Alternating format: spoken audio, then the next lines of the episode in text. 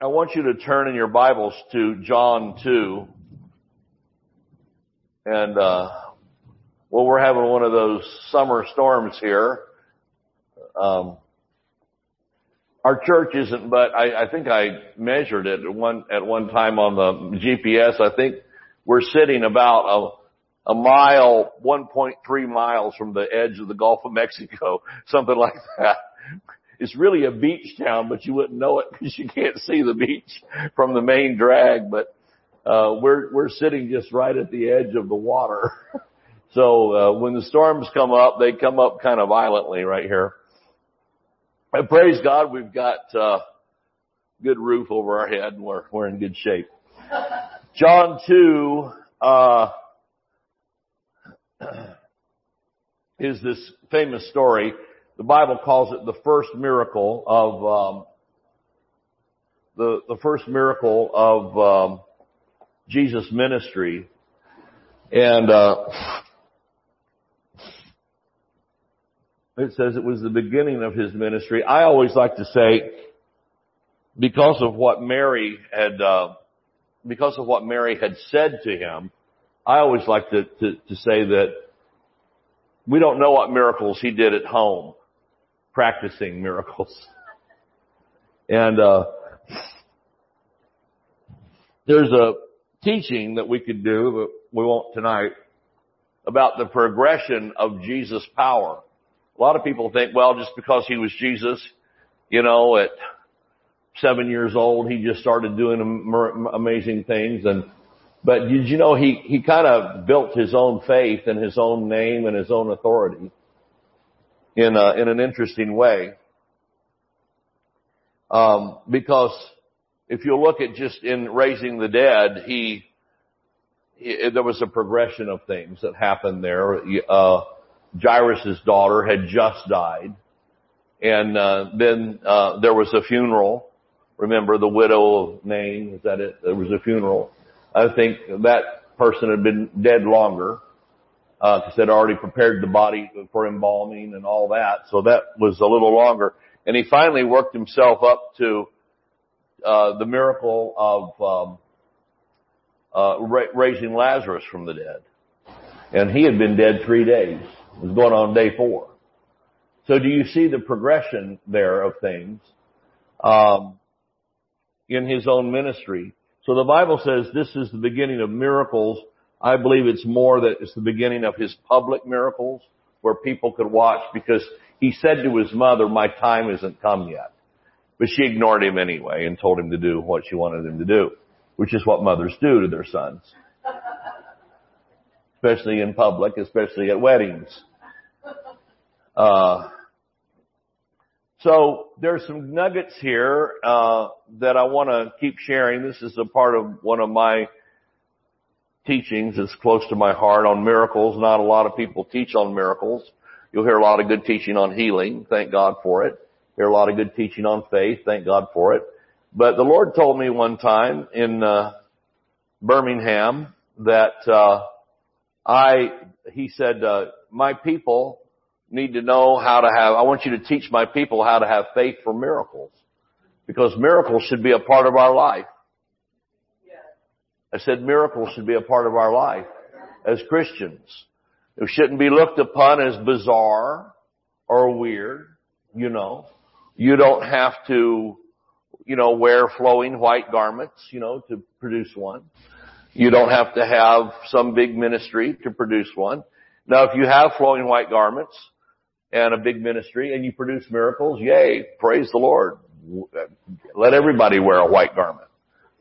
But, uh, these things have nothing to do with what we wear or our style of ministry or, right, if you have the organist really whip it up during the time of the prayer.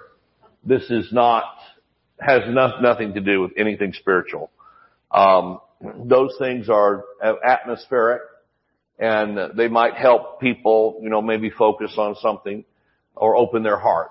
Amen? I'm not saying they're useless, but that's not the key to miracles. If that was the key to the miracles, then the churches with the big orchestras and all that would be the place to go for a touch of God and sometimes you can be inspired by that, but not always a touch of God in the way that we want. Amen.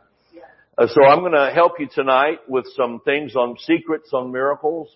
One is uh, what is a miracle, and it's an it's a the real Bible uh, definition of a miracle is the the interruption of what the normal course of affairs would be under nature.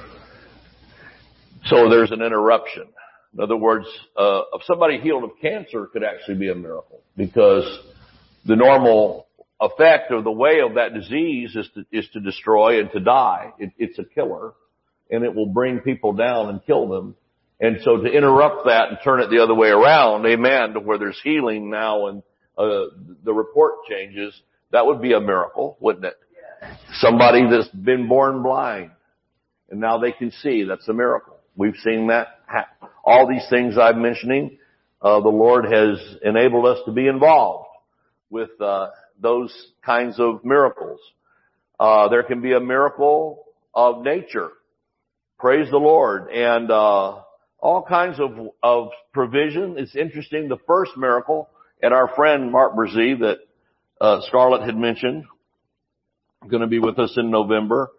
Um, my, he, he's the first one that I heard point out that isn't it interesting that the first miracle that God, that Jesus did uh, in His ministry was a provisional miracle. It wasn't healing. It wasn't somebody with a dire need. And see, we've got this impression that if it's a miracle, there has to be a dire need. And it has to be, everything else has been tried first. And it has to be all these rules. Well, who comes up with these rules? Do they go to the rule center and take a number and read one like a fortune cookie? You know, it's just amazing all these self-appointed uh, theologians that walk around with the answers. But uh, God did this and God does that and says that and the other, and it really it's just slogans and cliches that have been passed down from generation to generation that have nothing to do with the Bible. Absolutely nothing.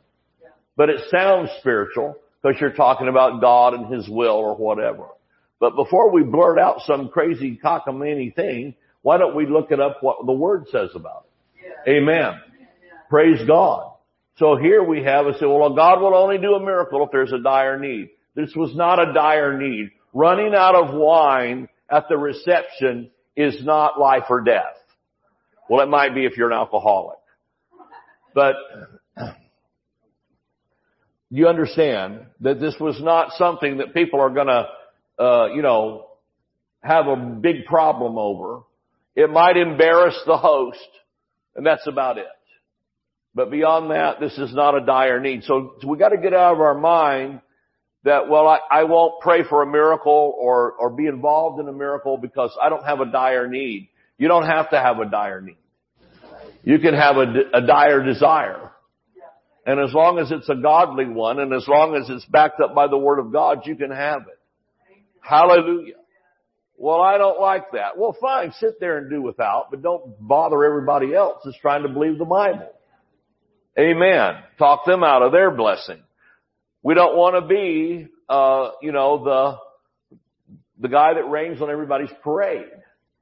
And so if you don't like using faith in that way, then don't but we don't have to bash it so somebody else can't get it. Can you say amen? And so, I wanted to, I wanted to, uh, to go over some of these things that you'll see right here in this one scripture. If we had time, we, and we won't take time tonight to plow through the Old Testament, you'd see so many stories of this. Um, one of the things, so we do need to understand the definition of miracles. Secondly, that the greatest hindrance to miracles is human reasoning. And um, I'll show you that in just a minute how that works with another part of this. The third thing is the command of faith. With every miracle, there's a command of faith for our part to participate. There's no miracle outside of creation. Outside of creation, there's no miracle that God did just by himself.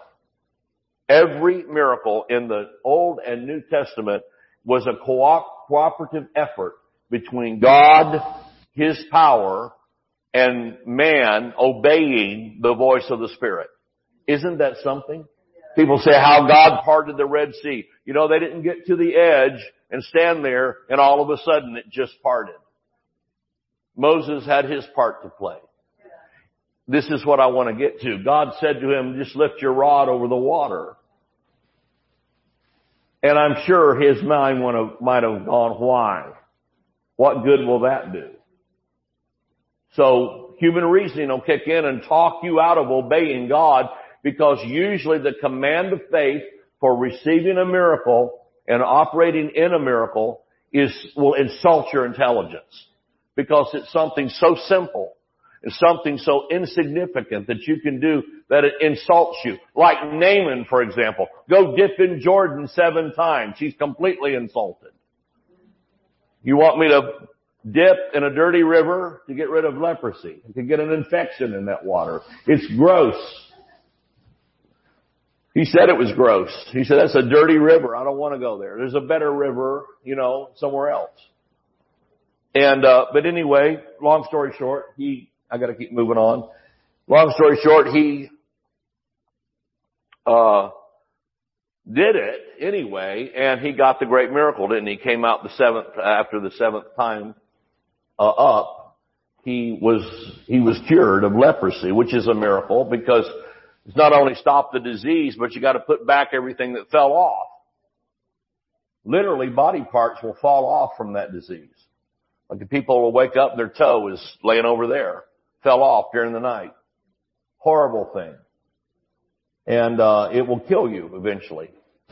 So he's healed of leprosy, uh, from that. That's a great miracle, isn't it? Yeah. Um, anyway, I want you to see that Naaman, for that miracle, we go, oh, the mighty miracles of Elijah and Elisha. Yeah, but, but Naaman was involved in it. And so, there's a command of faith that comes with every miracle. And so we come with this. Every, everything you've ever needed by way of a miracle has always been available for you. Another point on that is that um, the seed to that miracle, uh, it's a seed of obedience. Sometimes it is a seed that you plant. It's not always a seed that you plant. It's not always money. It can be money. It doesn't have to be. But the seed, which it means the seed of obedience to that miracle, is already existing in your life and something you can do. God will never ask you for what you don't have. Amen. Like, was it within Naaman's power to get to the Jordan River and dip? Yes. So what's the problem? Well, I need this big miracle. I must have to do some great spiritual thing. Once again, religion rears its ugly head and ruins faith. Because faith is simple. Faith does simple little things and religion goes, oh, you need a big mirror, you need a million dollars, or you need whatever. Oh my, well, you're gonna have to, you know, do some great thing. and, uh, usually it's like, well, I, I can only do what I have to do with. The Lord will not ask me for more than I have. In, within my wheelhouse or ability to produce. Can you say amen? Isn't that beautiful? And so we'll talk ourselves out of things. And boy, I've tried to do it. I've tried to talk myself out of my miracle by when the Lord gives me the command of faith saying, well, that would be stupid. Why would I want to do that? That's not our mindset, see. So like the woman with the meal barrel, remember the Lord, uh, uh, Elijah says, make me a cake first, and she says, um, uh, well, I was going to make this one and then one more, and then my son and I were going to eat it and die. He says, well, do what you were going to do, but make me one first. Did, the question is, did she have the meal and the oil and the ability to make the cake? Yeah, she did. And her and her whole household ate an entire year from that one seed of obedience. The woman with the, with the, they were going to come take her sons, remember, for because uh, she was in debt so bad that in those days you could take family members to pay the debt to be slaves in that other family. And uh, I found out this practice has been going on in parts of the world to this day. They do strange things like that. Um, I've heard of, of places in Asia where just a few years ago, maybe still now, those kinds of things went on. And uh, one guy I know got lost in a mahjong game in China, you know, and uh, had to, had to go live with another family for like 12 years because the father bet him in the in the game. I know this man personally, and uh, so he had to. They said you got to go live over here for a while. And they said why? Well, I lost you in the game. I put you up for collateral, you know, on the on the betting. So uh, they were going to come take this woman's sons for you know as part of the payment and she was desperate and she said, I don't know what to do. And he said, what do you, this is a great question on miracles. What do you have in the house? The question is, what do you have in your hand? And she said, well, I've got these barrels of oil and with just a little oil in them. And he said, well, start pouring, borrow all the empty, uh, you know, containers that you can get and let's pour the oil and and she did. She borrowed, and there were there were there were not any more to borrow, and she's pouring, and the oil is flowing. And she had an, and he said, now sell it and go pay your debt, and you know you're uh, you're out of the woods. There's a miracle of debt reduction right there. That's a miracle. And um, so, how many? I feel like it might be important to teach this more than we think this is a time of famine that we're living in in America. They're saying if they do a second shutdown, which is likely, it's already happened in California. Yay, California leads the way, don't they? But, uh, they're already talking, you know, in different states and maybe including ours, a second shutdown, a second wave of quarantining and all those things. Um, and so it, it, can become, you know, for a lot of people, especially if they're in, in an active business, it can become a very uh, trying time for their business and for their income and those things. And so this is the time to believe in miracles. Time to believe in, in God doing things maybe in not so much the normal way. Not life as usual, but life during famine. And I know that Scarlett and I have experienced this year some great miracles that's enabled us just to keep going right on. Thank God. Amen. And, um, and I know that you have had it too. Well, anyway, let's read this. The third day there was a marriage in Cana of Galilee. The mother of Jesus was there. Both Jesus was called and his disciples to the marriage.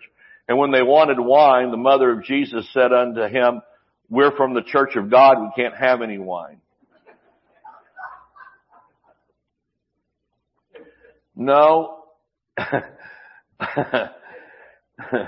she said unto him, they have no wine. And Jesus said unto her, woman, he got a little snippy with his mother, I'll have to say. I'm going to ask him about that in heaven. Woman, what have I to do with thee? Mine hour is not yet come. In other words, this isn't the time for my public ministry to be, you know, be, began. The debut, as they say.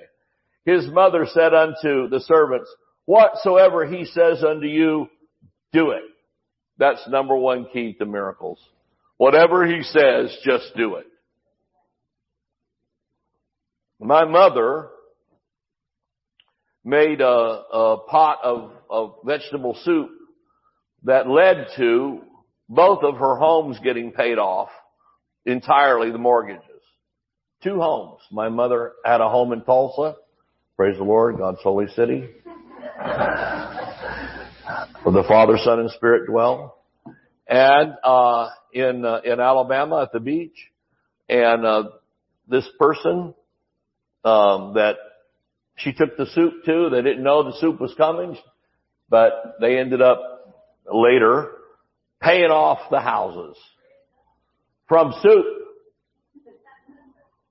I'm telling you, the command of faith will sometimes scare you. It's so simple. You think, well, what does that have to do with anything? And here you are claiming something, believe in God, and then the Lord says, I got an idea, make some soup. And you're going, well, what, I don't, I don't see, I don't see, I, see, this is where we go. I don't see how that's going to help anything making soup. That's because we're not God and we don't think like Him. And His ways are higher than ours. And He knows what He's doing. And He knows that the people you're sending the soup to have never had such a soup.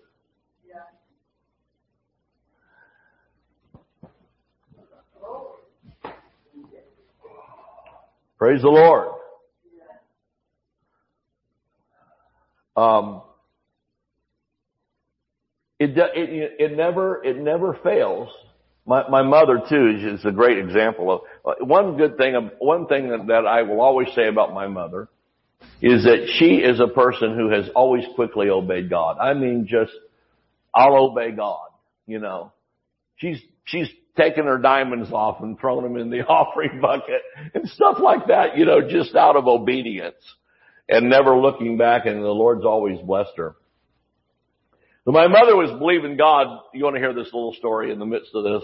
My mother's believing God for a new refrigerator. This is in in uh, in Tulsa, and uh, hers had gone on the blink a couple of times and had it repaired, and you can just see the handwriting on the wall. You know, time uh, it's a refrigerator time. Well, I don't know if you've ever been in a place where you had to believe God for something like that. You know, a lot of people, they just write a check, thank God, and get it delivered. But in her case, she didn't have a check to write. She had to believe God.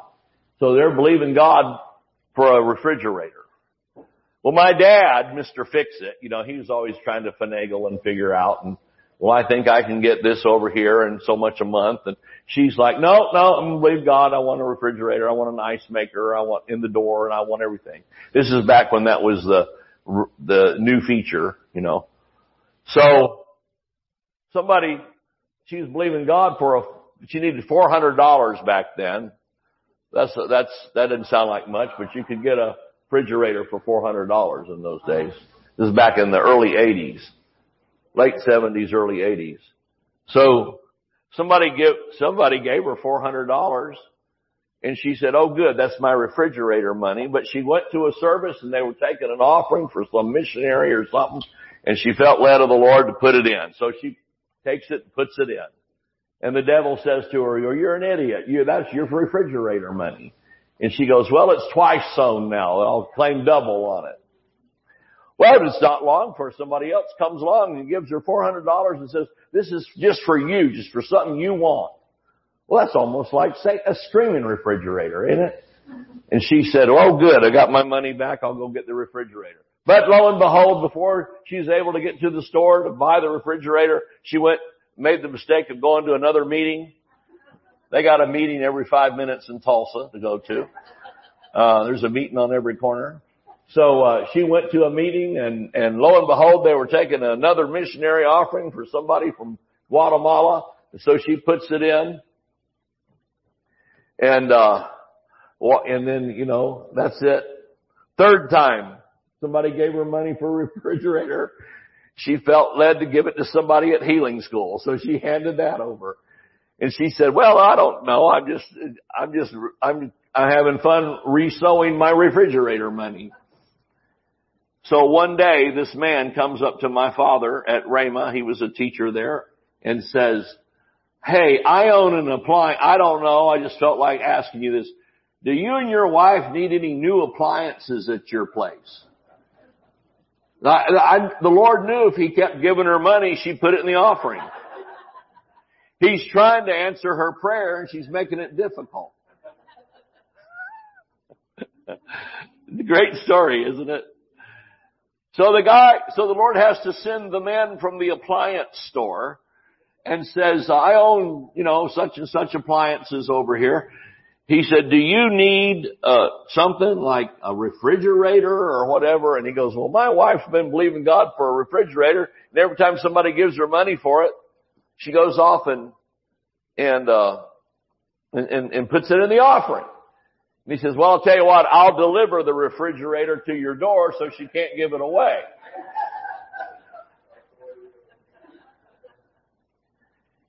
He said, what kind does she want? He says, well, she wants the side by side. She wants the, you know, the, the ice in the door and the water in the door. He goes, I got just, I, I'll bring the best one I've got. He, now think about it. In those days you could get a good one for 400.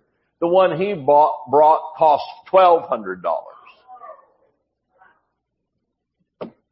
God will do more for you than you'll do for yourself if you'll let him. So he brought the, he bought, he brought the top of the line $1,200 refrigerator with the wood grain and everything, you know, that you want back in those days. Anyway, brought it and, uh, installed it. And, and, and she said this was more than I had, was gonna do. This was more than I had hoped for. It had the, the best features. Isn't that a beautiful story? But look at what she sowed enough to have the $1,200. Because she sowed it, see, three times. so she got her money back. Hallelujah. I don't know about you, that makes me happy. The refrigerator story. So, um, where were we here on our scriptures? God help us. I can't even get through. Yeah, just do it like mother with the refrigerator money. There were set there six water pots of stone after the manner of the purifying of the Jews containing two or three firkins apiece. Those aren't pickles. That'd be gherkins. It's a Jewish pickle, a firkin. Kosher gherkin is a firkin. Uh, Jesus said unto them, fill the water pots with water. And they filled them to the brim. Now this is a problem because he's kind of breaking the law here because of Jewish custom. You don't drink out of the, the water pots that you wash things in. Purifying, see.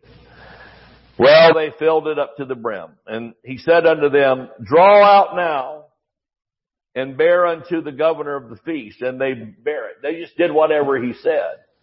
They're probably thinking we're gonna be fired here or worse if we get caught doing, doing what we're doing. When the ruler of the feast had tasted the water that was made wine, the water that was made wine, and knew not whence it was, but the servants which drew the water knew. Boy, they, you knew they knew. They're probably nervous as cats. The governor of the feast called the bridegroom and said unto the bridegroom, every man at the beginning doth set forth good wine, and when uh, men have well drunk, then that which is worse. In other words, the cheap stuff. But thou hast kept the good wine until now. Don't you know that when Jesus did something, it was always the best?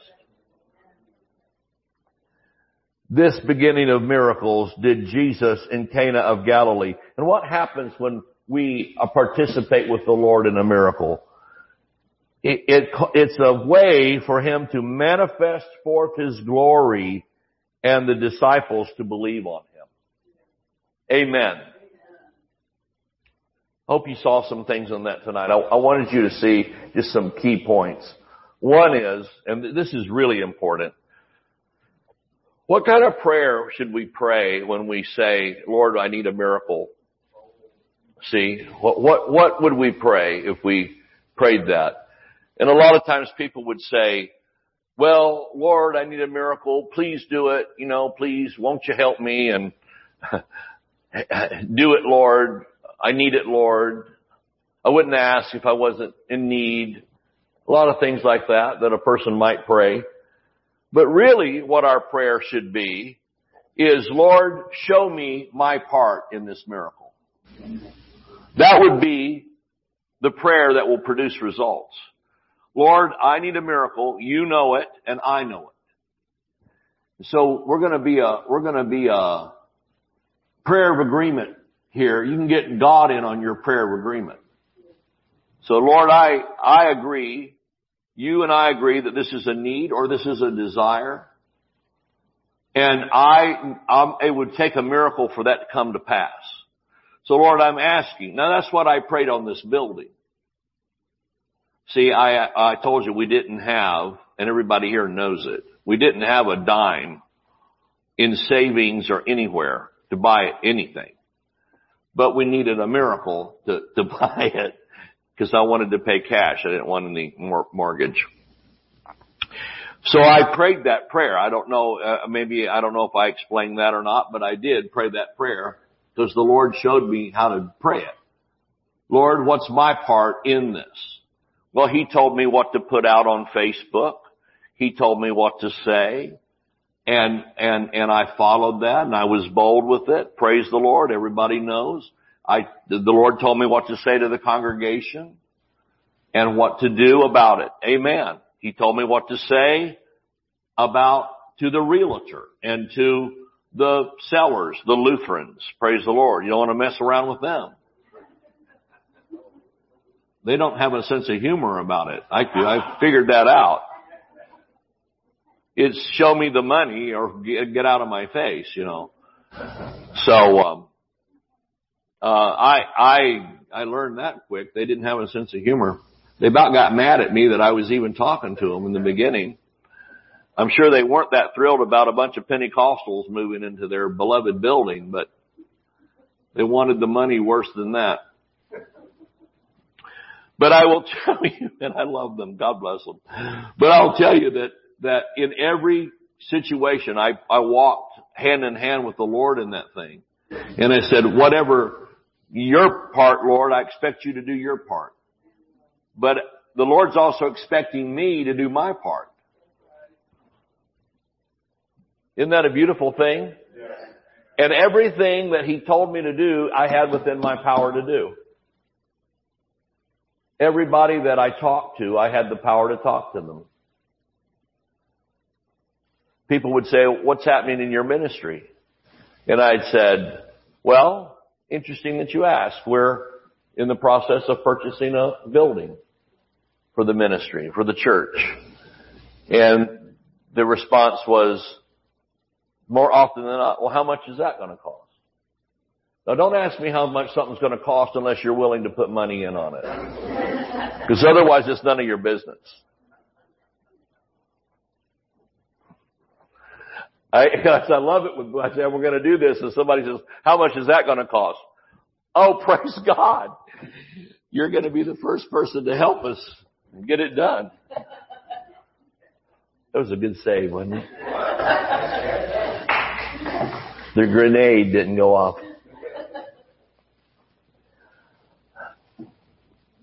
And so, human reasoning is, you know, who do you think you're kidding? What do you think you're doing? What do you think? You know, you know, your mind comes at you a thousand ways.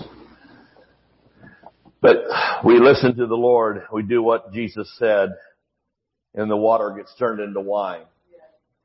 You know what's beautiful about that? The water was obviously very available, something very common, something very inexpensive. The wine, obviously, the more you buy, the more expensive the tab gets. And that's why it's an, it's an amazing thing that Jesus took something that was common, that was available, and he made something uncommon, and something that was pricey. There's a big argument, you know, amongst full gospel people as to whether this wine was fermented or not. And I always say about that, what difference does it make? When's the last time you turned water into anything? You're missing the point. It doesn't matter if it was fermented or not. What matters is that it was turned from one substance to another. That's the miracle. And if you're not careful, you'll get, you'll, you'll start analyzing scripture by your 1948 Pentecostal rules instead of according to what the Lord's trying to show us through the Word. Amen. Now I, I'll tell you three reasons that I know that nobody had any problem with this wine, whether it was fermented or not. I'll tell you why. One is Jesus is Jewish and they don't have a problem. Number two, Mary is Catholic and they don't have a problem. Number three, the day of Pentecost hadn't happened yet, so there weren't any Pentecostals with their rules. So everybody's cool.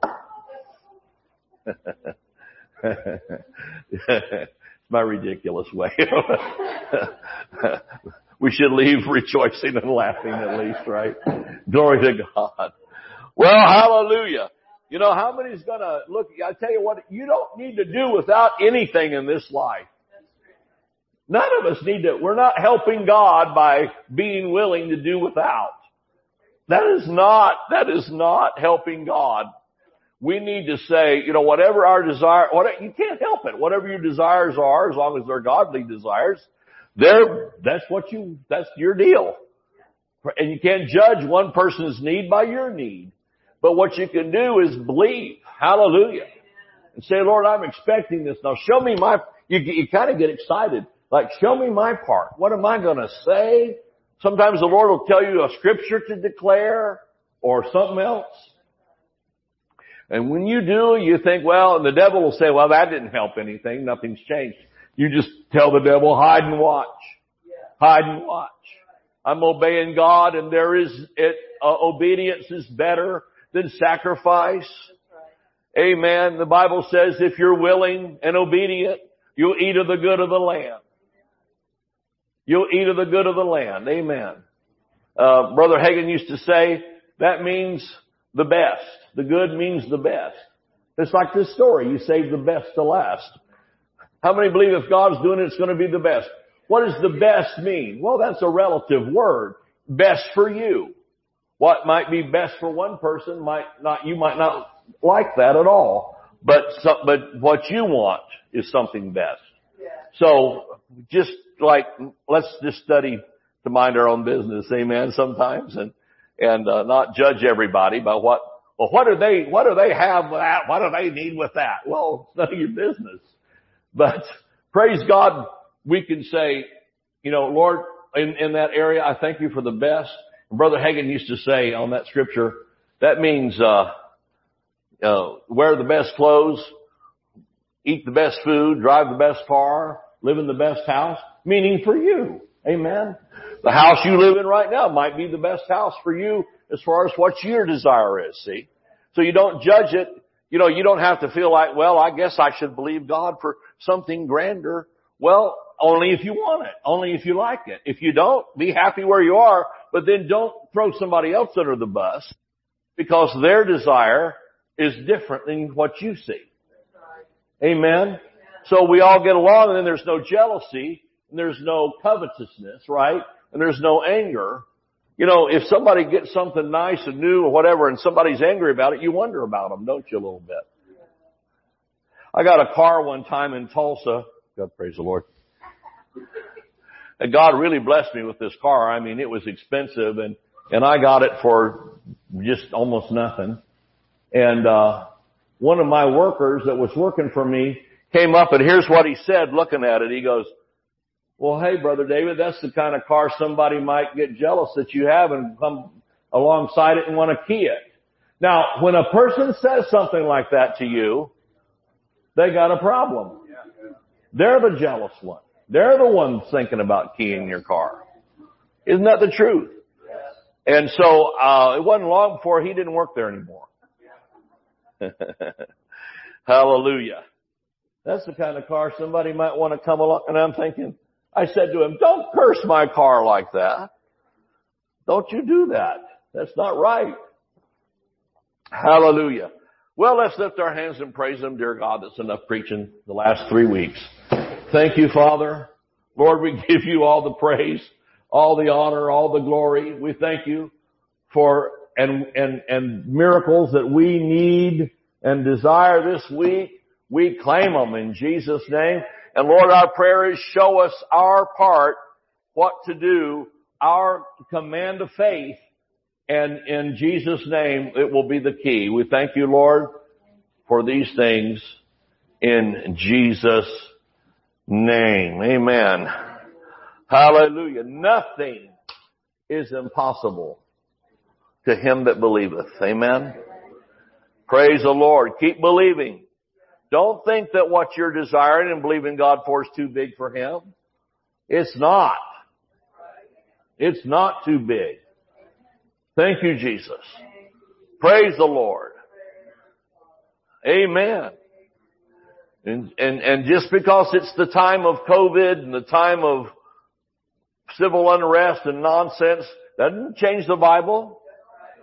That doesn't change the Bible. Just keep moving right ahead. Jesus name. Praise the Lord. I just like praising Him a minute. Sata la besitiva. Prasanda la manda shata. Solamanan kalamana sataravasita shata brasanta. Handala basata. Sandala basina. Hallelujah. Scarlett, you got something, a word? I feel like you got a word. Hallelujah. You that are watching, stay with us. Amen. Praise God. Um, I was just going to say on the same along this line, uh, we years ago we had um, heard from the Lord to give ten thousand dollars to a ministry, and you know that seemed like quite a bit to give, but we knew it was the Lord, and it was in our power to do that, just like you were talking Yeah. about tonight. And um, it was two weeks after that that we got a call and uh, someone said, "We feel the Lord leading us to give you this house," and it was in a particular neighborhood near Panama City Beach that was very exclusive, and um, the we sold the house for a million dollars to for our ministry. Amen. And um, you know, it was it was just something that was totally unexpected. Um, except for, you know, we were believing God for the furtherance of the ministry and for this and that and the other and, you know, it costs money yeah. to right. to minister. Um, just like it does anything in life. But uh I just thank God for uh financial miracles Yes. and obeying the Lord when He tells you to do something, Yes. even when you think, "Oh, I don't know, you know, I don't know if I, if I can do that or not." But we can do it. You know, sometimes it's just stepping out in faith, just Yes. like they did with this. You know, they stepped out and filled those water Right, pots right, right, with right. water, and uh, believe in God for uh, that miracle there.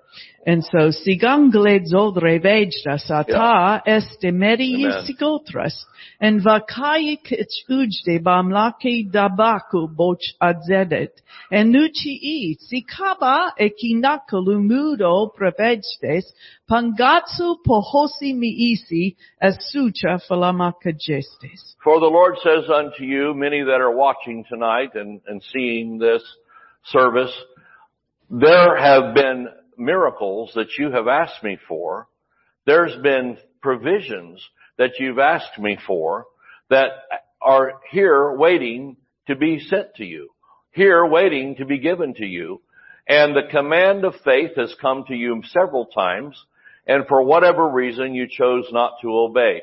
But it's ready to be shipped, so to speak, from the, from the docks of heaven. And as you obey and as you say, yes, Lord, I'll do that thing. I'll, I'll write that letter. I'll make that call. I'll sow that seed. Whatever it is that the Lord has put on your heart to do. As you do it, these things shall come to pass. Some of you, it's things that you've claimed and forgotten about, but it's still an open case in the courts of heaven. Yande aka man anso pulate esi kaya ha o mo mutave esida das iligon gucci esi kaba apo kabangiki ungucci festes. For I have said in the word, I am the God of all flesh. Is there anything too hard for me? So bring me the thing that you think I can't do. Bring me the thing that you wonder, is that too much? Is that too high? Is that too grand? And I'll show you great and mighty things, saith the Lord. Call unto me and I'll answer you and all will see that you're blessed of the Lord.